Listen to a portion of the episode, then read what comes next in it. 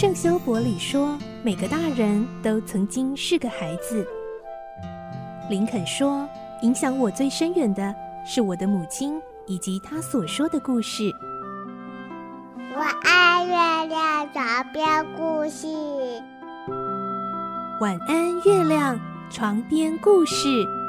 小青姐姐邀请每一位大孩子、小孩子一起听故事，不管多忙，也要和你一起听故事。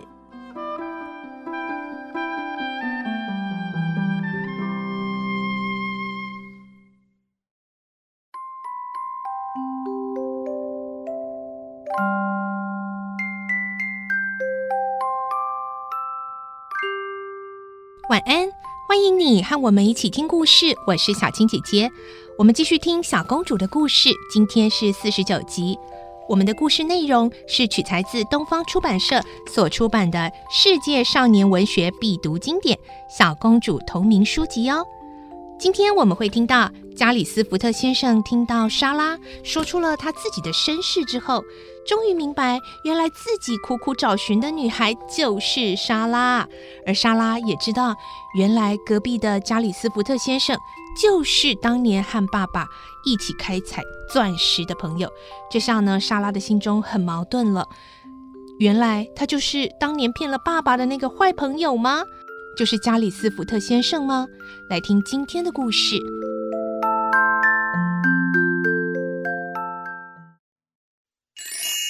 小公主》四十九集团圆。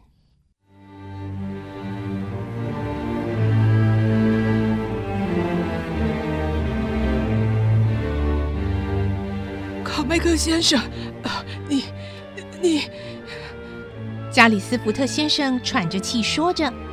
卡麦克先生理解的点了点头，立刻代替他问话：“呃，你原本是学生，你爸爸去世后就不能当学生了，对不对？”“是的，爸爸没有留下任何的遗产，付不出学校的费用，而我又没有亲人，所以……”“请问，你的父亲叫什么名字？”“他叫莱福·库尔。”人家都称他库尔上尉。呀，那么你的名字呢？莎拉·库尔。就是他！加里斯福特先生呼喊出来：“就是他！卡麦克先生，就是这个女孩。没错，绝对没错。”他歇斯底里的叫个不停，苦心寻找的女孩终于找到了。正站在他眼前，而且就住在自己隔壁。更奇妙的是，自己早就私下帮着他了。啊，这是多么奥妙的事呀！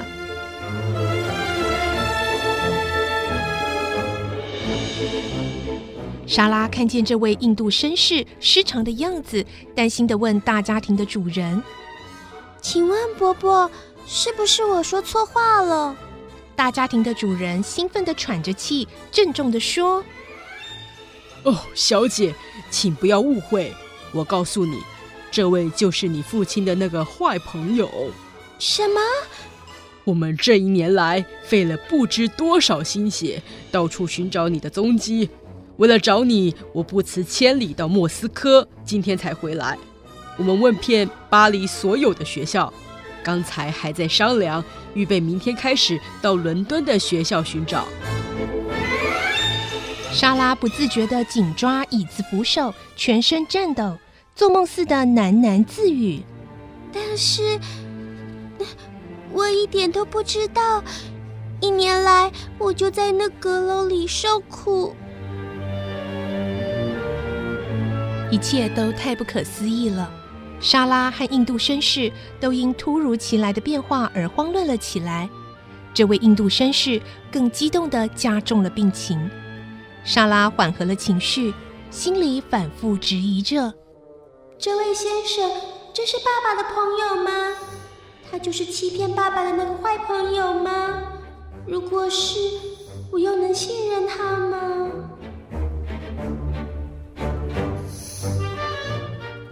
这时，大家庭的女主人匆匆忙忙的赶来了。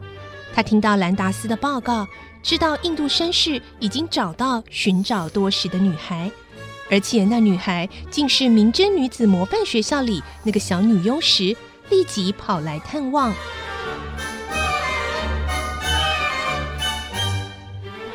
多么惊奇而令人兴奋的事啊！夫人一进来便紧紧抱住莎拉，在他的额上吻了又吻，对他说：“嗯，你受到惊吓了吧？”还好我们的心血没有白费，总算找到你了。大家庭的男主人对夫人说：“先别说了，你带小姐到其他的房间，详细的告诉她一切经过。加里斯福特先生累了，让他休息一下。那样也好，小姐，我们到那边的房间，我慢慢告诉你一些你不知道的事。”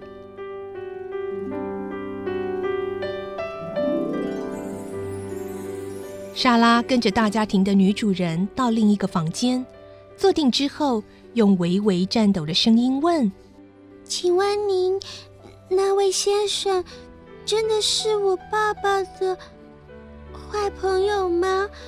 真的吗？”唉，真可怜。夫人叹了一口气说：“也难怪你这样想。我告诉你实情吧，他绝不是坏人。”也没有欺骗你的父亲，那个钻石矿山的事业最后成功了，啊，爸爸却以为失败了。对，那是因为加里斯福特先生判断错了。以当时的情形来看，他确实以为已经没希望了。你爸爸也是那样想，而且你爸爸生病的时候，加里斯福特先生也在旅途中得了和你爸爸一样的猩红热，差点死掉。他的病稍稍好转，就立刻赶回来。可惜那时你爸爸已经去世了。那位先生不知道我在什么地方，是不是？是的。起先他一直以为你在巴黎求学，而且他经常被不同的线索迷惑，所以才一直找不到你。他看见你时常经过他家门前，觉得你很可怜。但他做梦也没想到，你就是他苦心寻找的人。他完全是基于同情，想让你快乐，所以命令兰达斯送了许多东西到你的房间。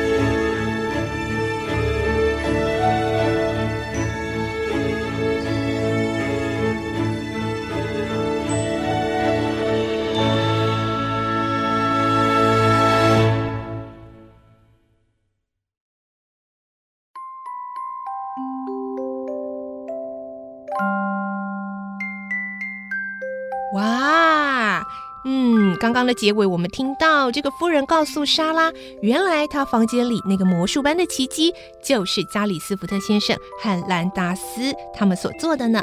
莎拉听了会有什么反应呢？